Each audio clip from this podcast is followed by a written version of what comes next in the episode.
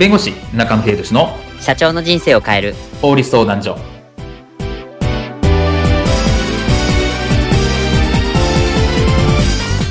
こんにちは弁護士の中野秀俊です。こんにちはアシスタントの堀内隆です。この番組は IT 専門の弁護士中野秀俊がこれはすぐに使える法律主に企業法務の知識を分かりやすくそしてちょっとコミカルにお伝えする番組です。よろしくお願いいたします。今回のテーマは社員を懲戒するときに注意するポイントについてお話を伺いたいと思います。えー、社員がやらかしてしまった必要に迫られるときってあるんですが、あの、ちょっとやりすぎてしまうと大変なことになってしまうこともあるんです。社員の懲戒処分についてこういったことはありませんでしょうか？社長、3回目の印刷ミスをやらかした山田くん、処分どうします？損害も500万超えたからなさすがにやばいですよね。うーんもういい加減に首だ首あー、でも、さすがに首はちょっと重いんじゃ。これが道場なら波紋じゃ波紋じゃ波紋じゃなんでハモるねん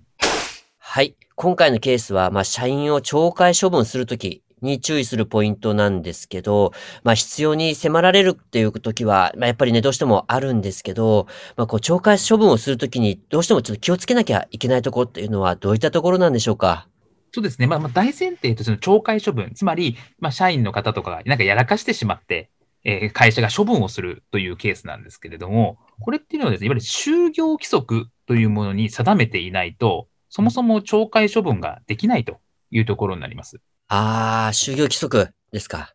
あそうですね。なので、じゃあ、減給しようとか、うんまあ、出勤停止だとかっていうふうなことをしたいってなってもですね、そもそもそれが就業規則に定めていないと、それができないという形になるので、まず、まあそも、そもそも就業規則を定めているのかっていうところもそうですし、ちゃんとその懲戒処分、んこういうことしたら、え懲戒処分しますよ。で、減給しますよ。出勤停止しますよ。とか、戒告しますよ。注意しますよ。みたいなことが書かれているかってことを確認する必要があるかなと思います。なるほど。じゃあ、最初に、その、就業規則、まあ多分従業員との雇用契約を結ぶときに、あの、ちゃんと見せて、まあそれを明記しておかなきゃいけないというところなんですね。あ、そうですね。はい。で、この、まあ、就業規則にではまあ書いたとはいえ、そのなんか例えばなんですけど、まあ今回のケースで言えば3回目の印刷ミスをやらかした社員の山田さんは、クビにするって言ってたんですけど、こういったのってありなんでしょうか？えーとですね、これ、あと気をつけなきゃいけないのが、就業規則に懲戒処分が書かれていたとしてもですね、はい。重すぎる懲戒処分っていうのは無効になる可能性があるんですね。ほう。はい、特にですね、解雇、まあ、首ってのは解雇のことなんですけど、はい解雇というのは、日本の場合ですね、非常に厳しいんですよ。ああ。はい。なので、能能力がちょっと不足してるだとか、いう場合でですね、解雇するっていう、いわゆる懲戒解雇とかっていうのは、まあ、ほぼほぼ不可能だと思っていただいていいかなっていうぐらい厳しい形になります。解雇規制っていう呼ばれるものですよね、確か。そうですね。いわゆる解雇規制と呼ばれているものなので、まあ、例えばその解雇ができる場合って、例えば横領をしましたとか、うんまあ、あと、まあ、セクハラとかっていう、まあ、いわゆる犯罪になるようなものであるとか、うん長期間の無断欠勤があるとか、うんそういった場合でなければですね、まあ、ほぼ不可能なんだっていうことは覚えておいた方がいいかなと思います。じゃあ結構もう本当にもう世間的にも社会的にも重大であるっていうところが明確ではない限り、その解雇にはならないというところなんですね。そうですね。なので、いわゆる犯罪行為であるとか、長期間の無断欠勤って本当にその社会的にもありえないだろうみたいなうんところで、じゃないと解雇はできないですし、仮にそれで解雇してしまうと、後から解雇無効みたいな訴えをされてしまう可能性があるので、そうなってしまうと、やっぱり裁判でなかなか勝てない、会社が勝てないって形になるかなと思います。なるほど。まあ、この懲戒処分。では、あの、懲戒処分について、まあ、いろいろその種類があるんですけど、まあ、実際ちょっと種類、いろいろあると思います。ちょっとご紹介いただけますでしょうか？あそうですね。一番軽いのが戒告とか訓戒と言われているもの。まあ、これは注意ですよね。こらみたいな感じで。注意というものが、まあ、社社内の処分歴に残るみたいな話ですね。これはちょっと業務上のミスをしてしまったとか、まあ、無断欠勤、例えば1日、ちょっと無断欠勤、まあ、寝坊してしまったとか、無断欠勤してしまったみたいな時は、まずは戒告とか、えー、訓戒みたいな形になるかなと思います。で、それよりちょっと重い処分はどういったものでしょうか？では、その、あの、減給っていうやつですね。給料を減らすみたいなあ話。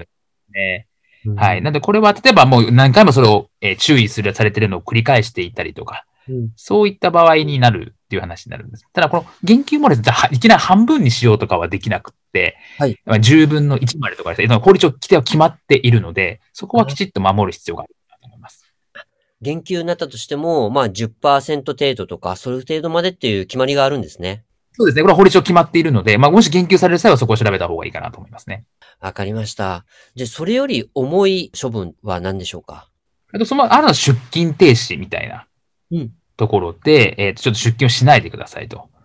いうところですね。もう本当職務を放棄してしまってるとか、職場で暴力があったりとか、まあ、あとそのセクハラの申し出があったみたいなところについては、一回出勤停止にさせるとかっていうのがあるかなというところですね。で、その後、それも、あとそれを同すぎるようであれば、まあ、解雇みたいな形になるかなと思っていて、まあ、ここに、まあ、段階を踏むみたいなところは大事かなと思いますね。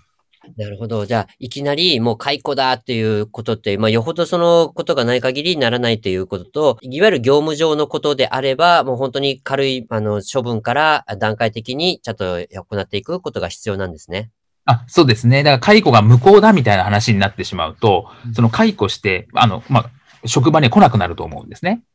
ただ解雇が無効だってなると、その来なかった分の給料も会社払わなきゃいけないっていう可能性が出てくるので、結構悲惨なことになるので、あの、安易に解雇とかをしてしまうと大変なことになるかなという形ですね。懲戒処分をするときも、あの、ちょっと法に基づいて、えっと、きっちり対応しなきゃいけないというところなんですね。あそうですね。はい。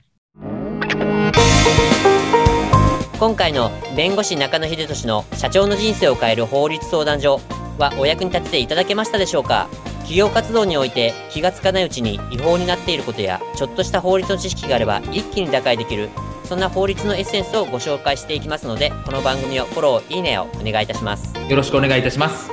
ではまた次回をお楽しみにありがとうございました。ではまた。